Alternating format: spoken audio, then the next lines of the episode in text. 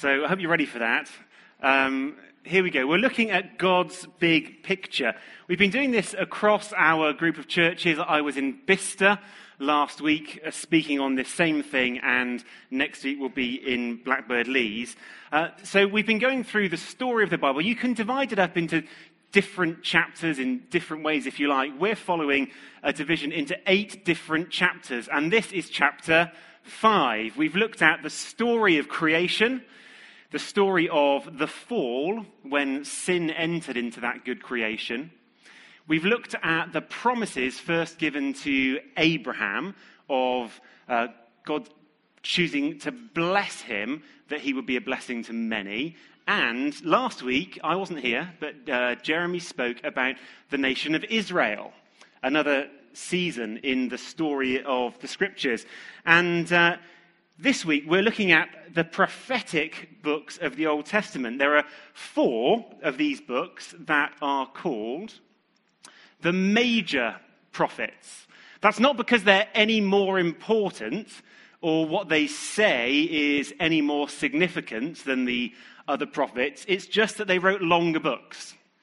So there's four that are like that, and they are Isaiah, Jeremiah, Ezekiel, and Daniel for major prophets. There's more minor prophets. There's 12 minor prophets. Again, no less important, no less significant, but the books they wrote were shorter, and they get called the minor prophets. So we have Hosea, Joel, Amos, Obadiah, Jonah, Micah, Nahum, Habakkuk, Zephaniah, Haggai, Zechariah, and Malachi.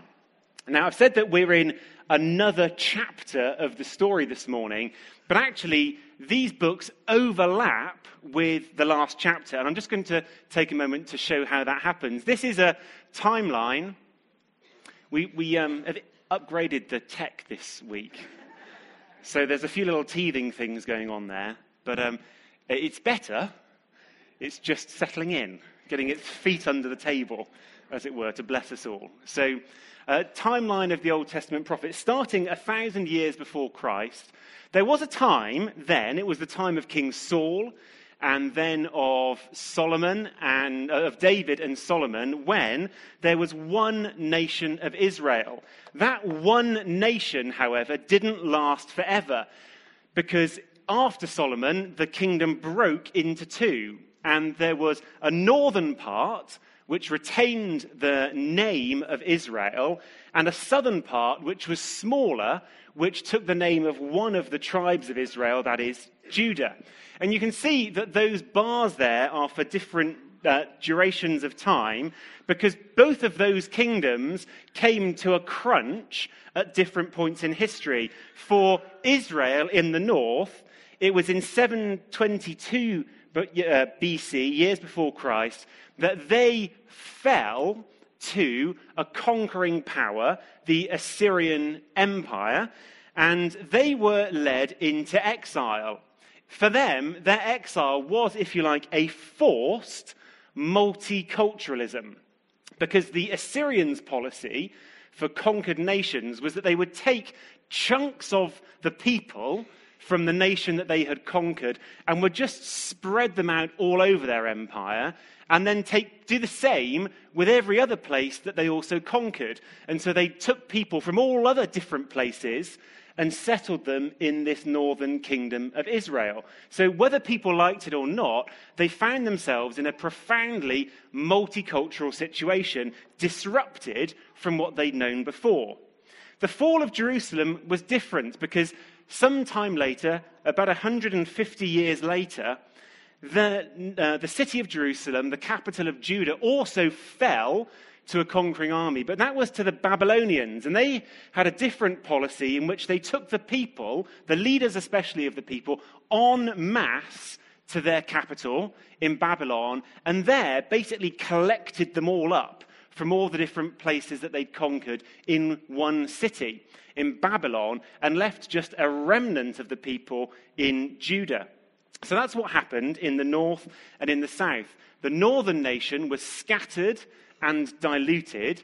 The southern nation went into this exile in Babylon, but because they went on block, it was possible for them also to start coming back as a unit. And that's what began to happen.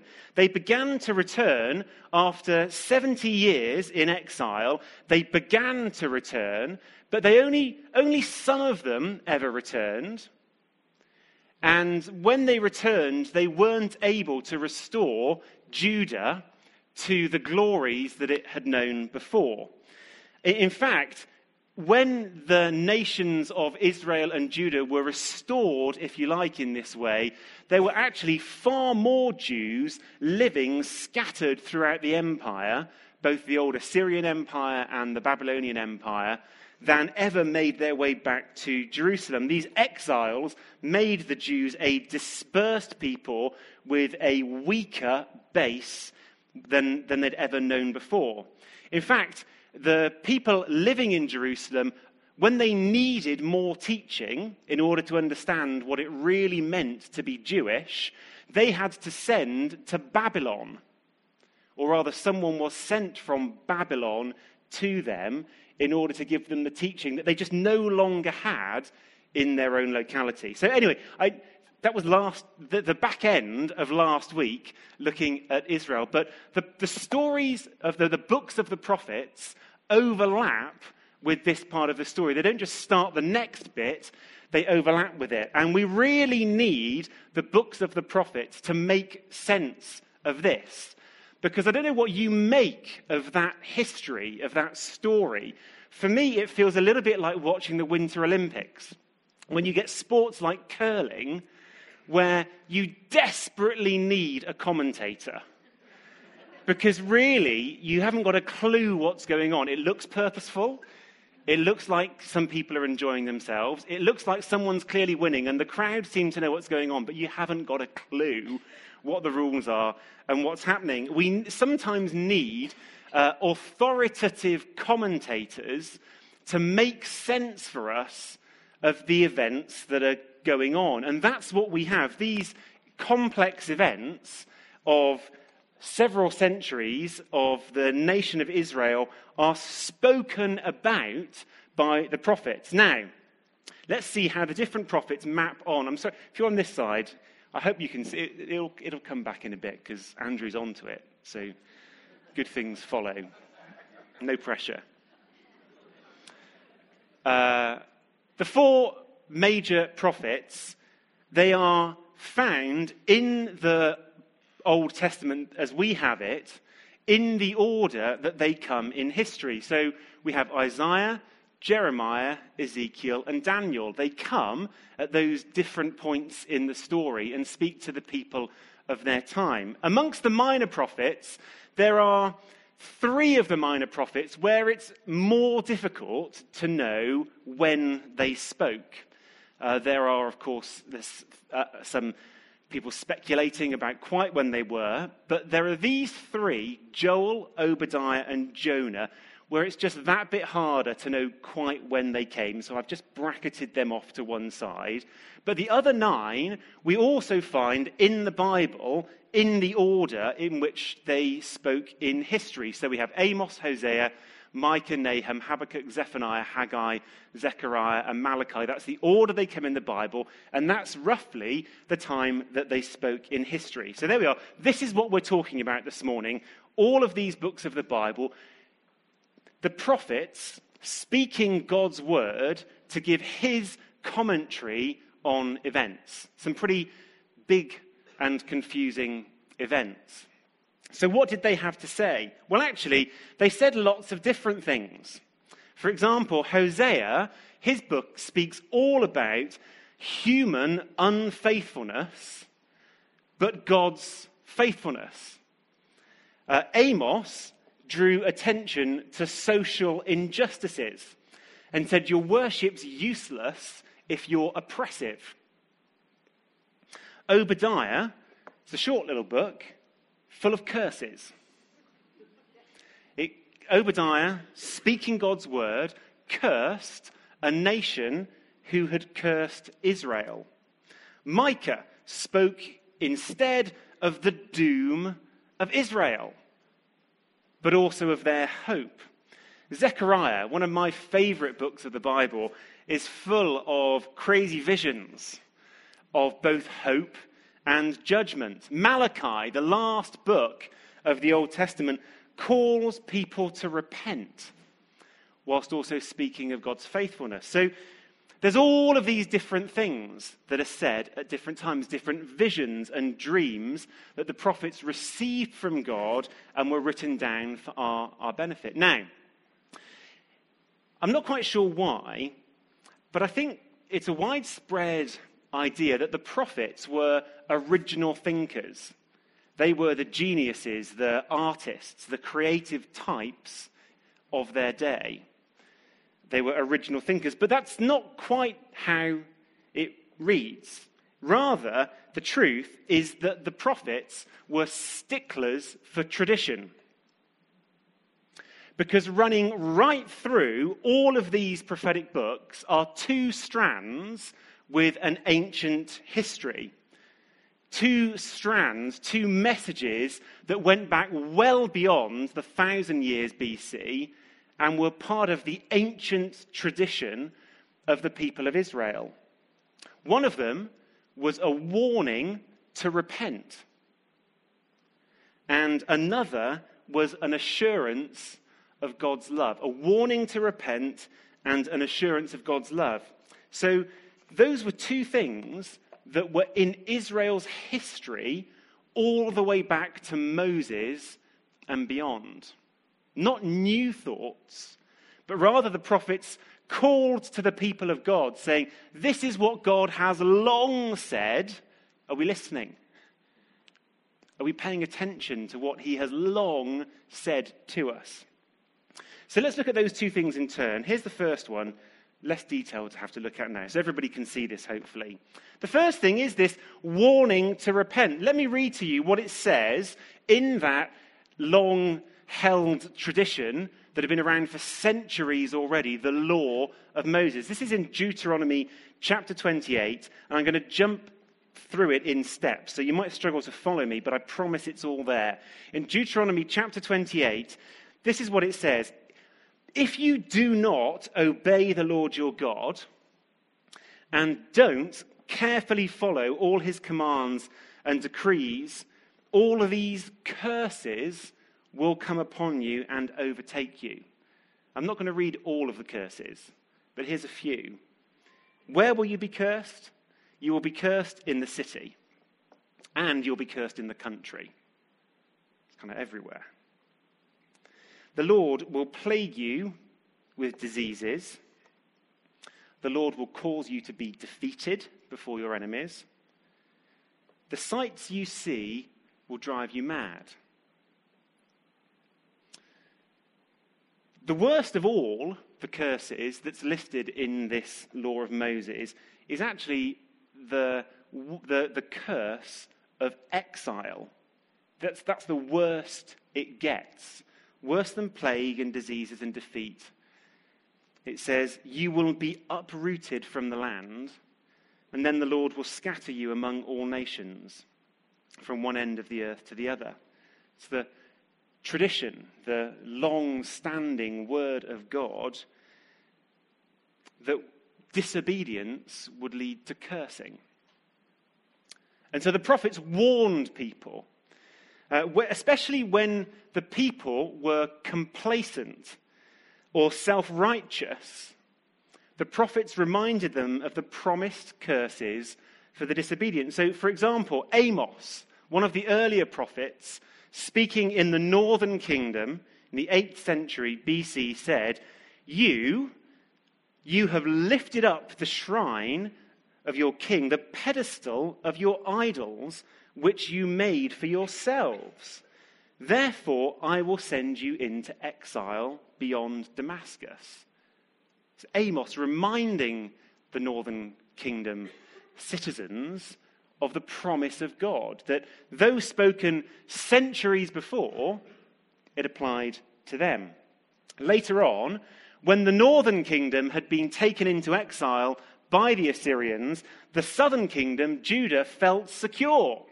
They felt complacent and self righteous. They thought that the northern kingdom had been dealt with and that they remained was a sign of their inherent goodness.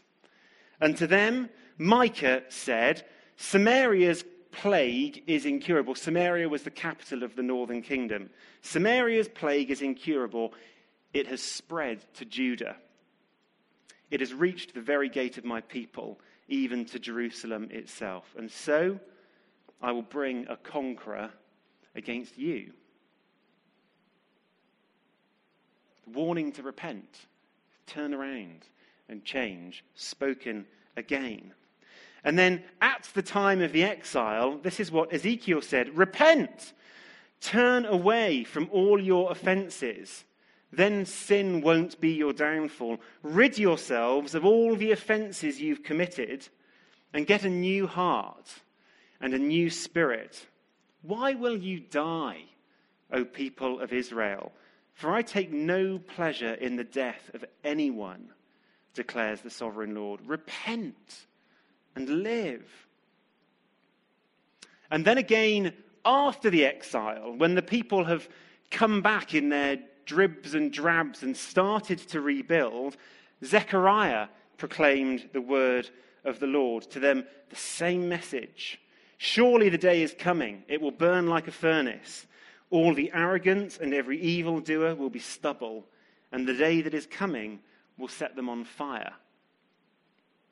So there it is a consistent message over centuries of warning, a warning to repent at all times. At all times, the prophets called the people to repent, to turn around, to avoid danger. Of course, for us today, the danger is not exile. We are not faced with the threat of being taken to have to go and live in France or something. Some other kind of tragedy that might befall us. Sorry, Ruth. Uh, no, for us, if we read the New Testament, the warning to repent is based on the threat of hell.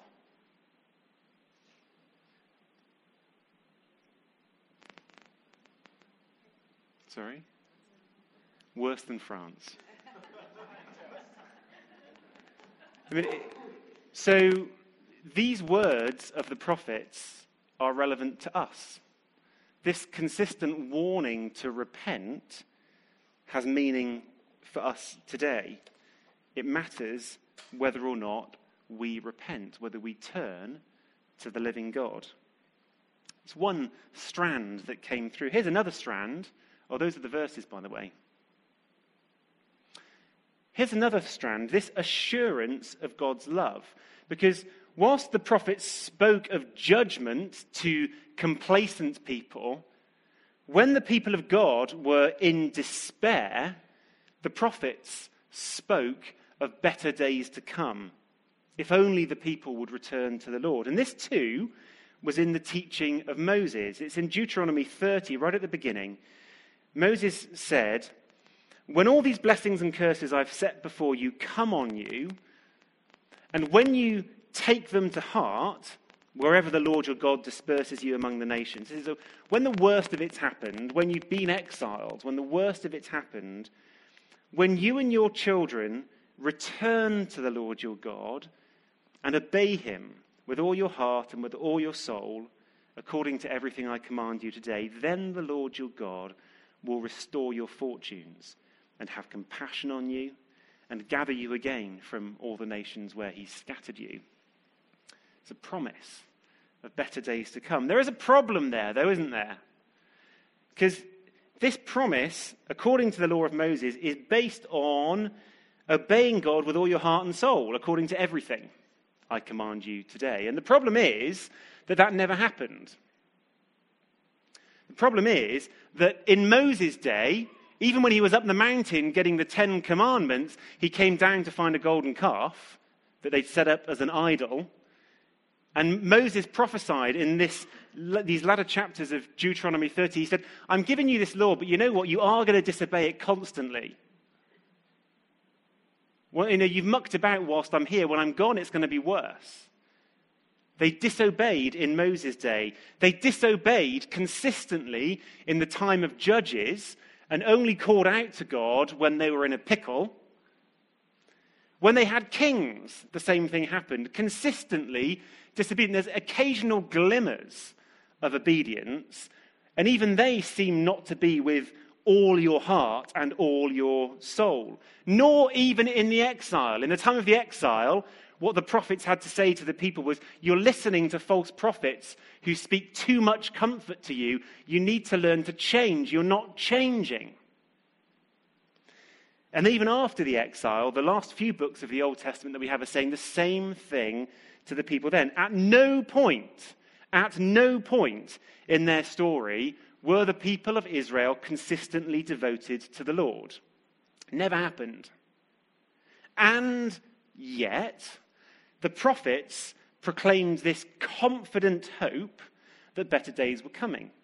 So, how does that work? How could they be sticklers for tradition and hold on to the law of Moses and yet promise something better than the law of Moses allowed? Well, praise God, it's because the law of Moses wasn't the only tradition that the prophets sustained. Just as we've been doing in this series of the big picture with creation and fall and Abraham and Moses and Israel and have finally got to the prophets, the prophets themselves looked back in the story, not just as far as Moses, but they looked back beyond Moses to the person of Abraham. They saw what C.S. Lewis might describe as being like a deeper magic. Those of you who are familiar with The Lion, the Witch, and the Wardrobe know that little idea that says there's something deeper, goes further than many people understand. And that's what the prophets were able to see in the story of Abraham. Because back before the law of Moses, back before the covenant with Moses, there was another covenant. It was one made with Abraham. And Abraham was a man with significant failings, but to whom God simply spoke, saying, I am choosing you. And as Dave explained to us so clearly when we kicked off this series six weeks or so ago, he said to him, I will be your God. God made a choice regarding Abraham. I will be your God. Different kind of covenant altogether. It didn't depend on Abraham being good. In fact, whilst Abraham had some good qualities, several times over he passed his wife off as his sister to go and live in someone else's harem and then had the cheek to justify himself afterwards. This is it's not a man of purity and holiness, you know, through and through.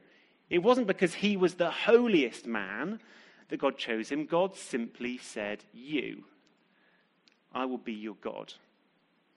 And so the prophets reminded the Jewish people that they were not only children of Israel, that is, of Jacob and inheritors of the law of Moses, they were also children of Abraham.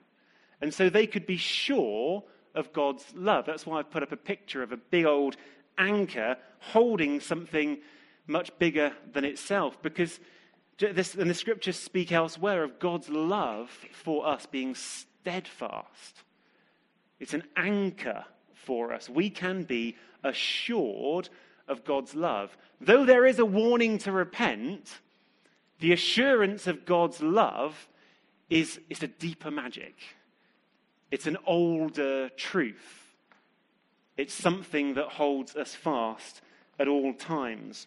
And that's something that the prophets say repeatedly. It's spoken beautifully by Hosea. As I said, what he had to say was, though you are faithless, God will be faithful. And in chapter 11 of his book, these words of God are written for us. When Israel was a child, I loved him. And out of Egypt I called my son. But the more they were called, the more they went away from me. Yet it was I, the Lord, who taught Ephraim to walk, taking them by the arms. But they didn't realize. And it was I who healed them. I led them with cords of human kindness, with ties of love. To them, I was like one who lifts a little child to the cheek and I bent down to feed them. Yet my people are determined to turn from me. But how can I give you up, Ephraim? How can I hand you over, Israel? All my compassion is aroused. It's a strand that comes, you find it all different places in the Old Testament prophetic books. Though the warnings of danger are very real, the promise of God's faithfulness is equally real. And that means it's never too late to turn back to Him. Jesus made it beautifully clear for us in the parable of the prodigal son, which, as many people have observed, might better be called the parable of the faithful father. So, the remarkable thing is not that someone who is destitute looks for a better way forward in life, that the prodigal son would try to come home. The remarkable thing is the father.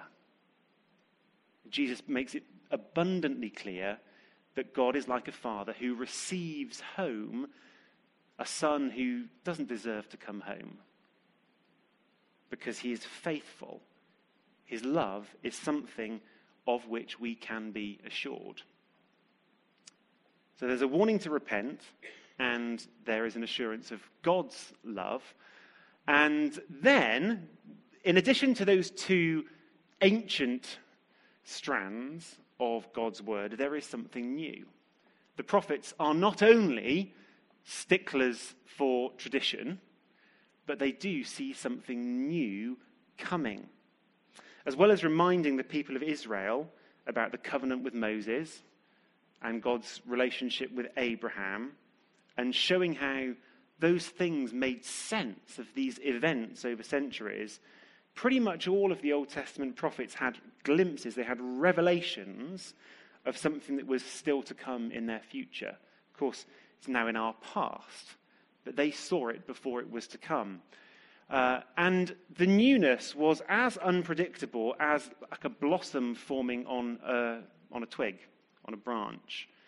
You can't look at the twig and from its qualities tell quite what the blossom is going to look like.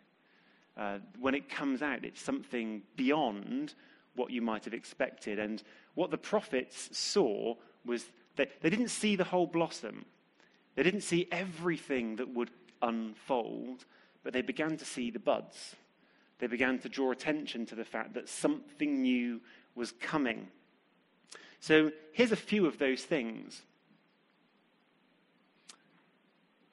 Jeremiah spoke of a new covenant, whereas the prophets had referred back to the covenant with Moses and the covenant with Abraham and found meaning for life in those covenants, made sense of life in the light of those covenants.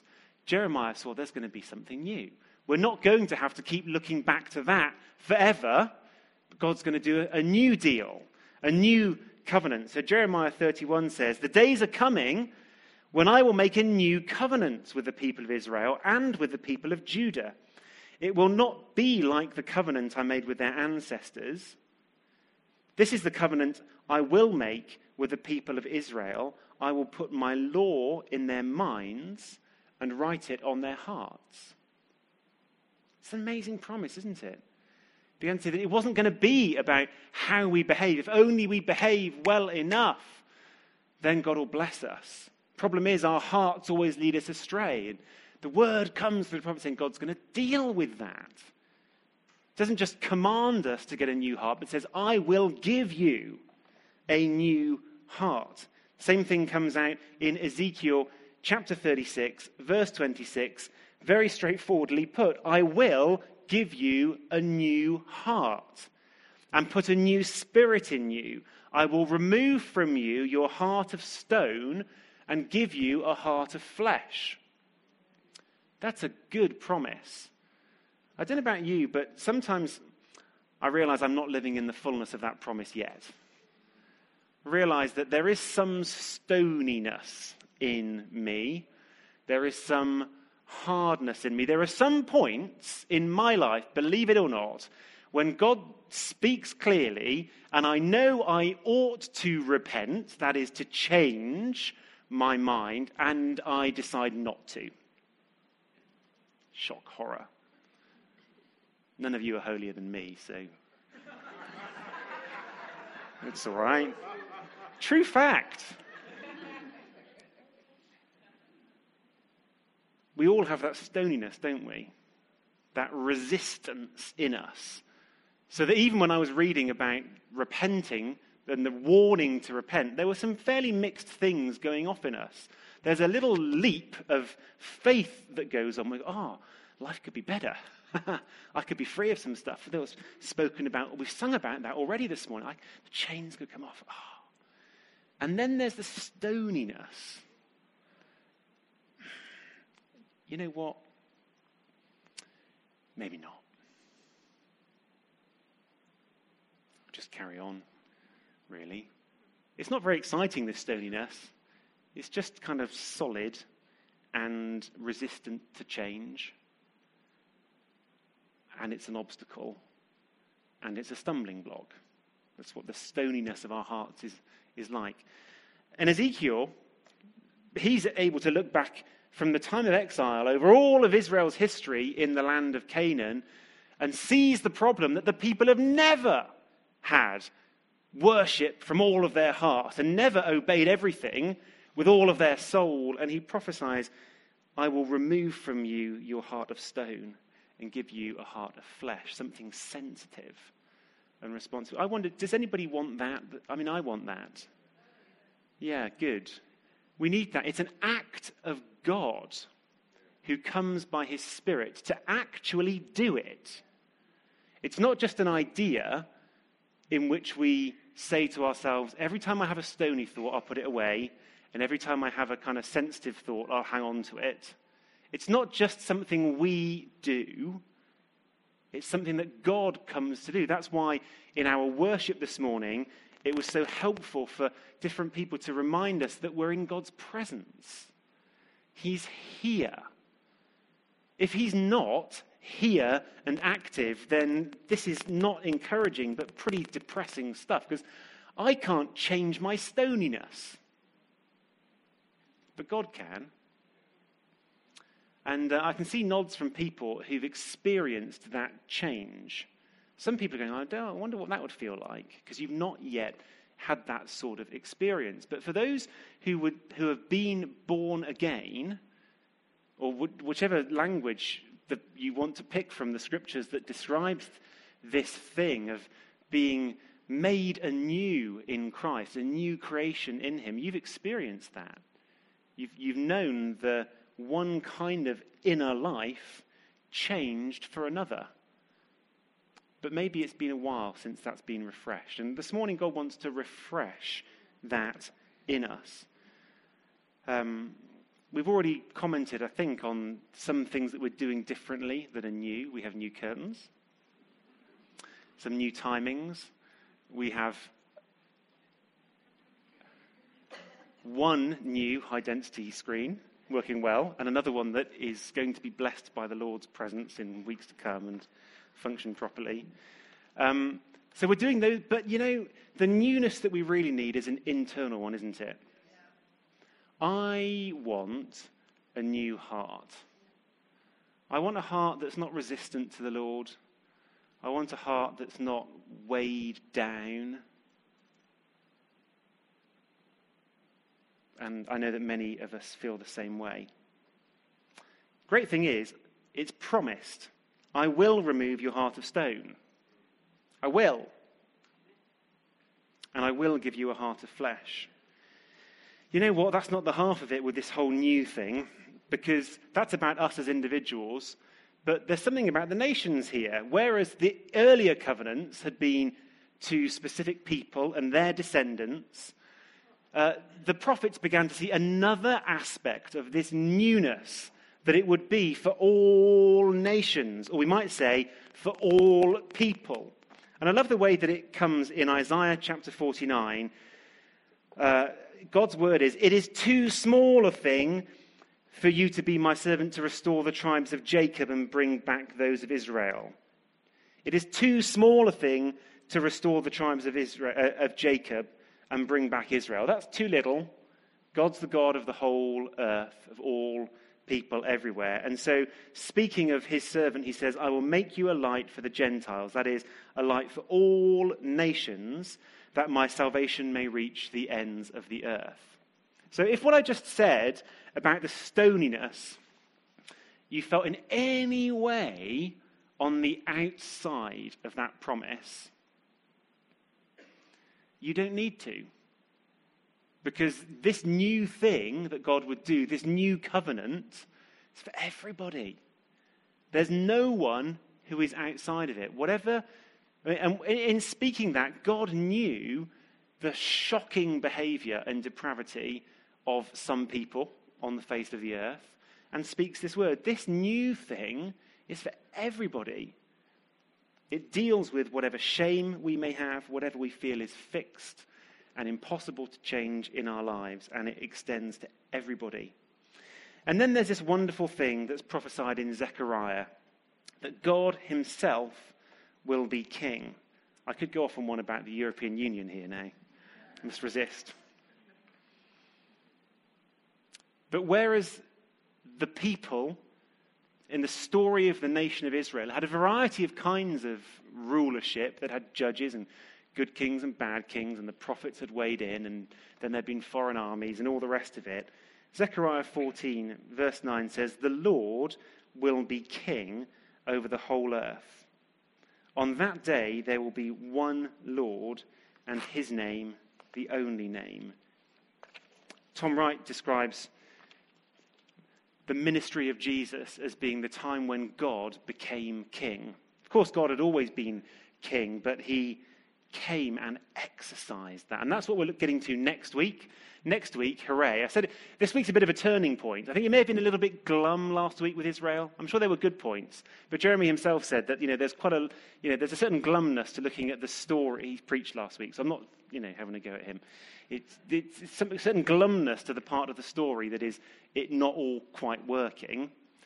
We've looked at the end of that, and there's this pointer beyond. And next week we get to Jesus. It's good, isn't it? I wish I were here. I'm going to be on Blackbird Leys, still in the prophets.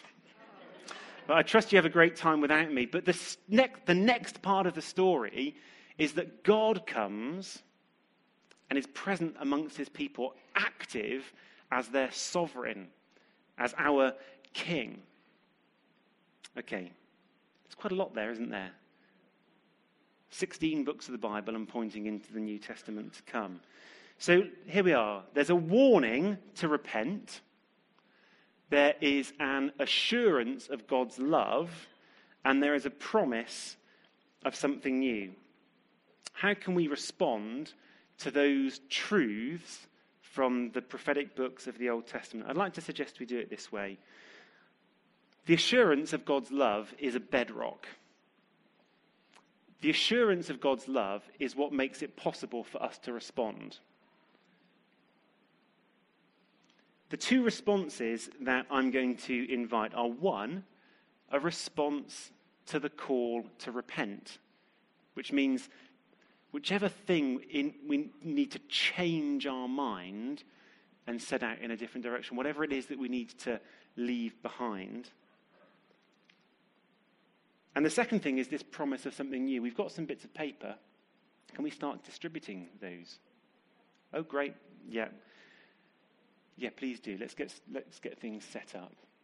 We've got some bits of paper, two different coloured bits of paper, and we're going to have a few minutes now in which you can write on those different coloured pieces of paper, if you wish, something to leave behind, something that you know God is saying, enough already, and can turn away from that.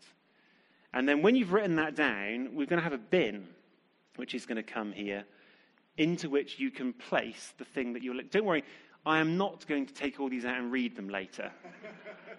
Seriously, I've got better things to do. Um, nor is anyone else going to do that. We will uh, either burn them or shred them. To, so that don't worry about other people reading what you write. But there's opportunity here on both sides to write, to put in the thing that you are letting go of, and then on the other piece of paper that you'll have, you can write down what it is that you feel, you can see God wants to, to give you, the something new that is that faith is starting to rise for. Now, it might be that those two things are like two sides of the same coin. So there might be, for example, something about giving up fear and taking forward courage. There will be two sides of the same coin.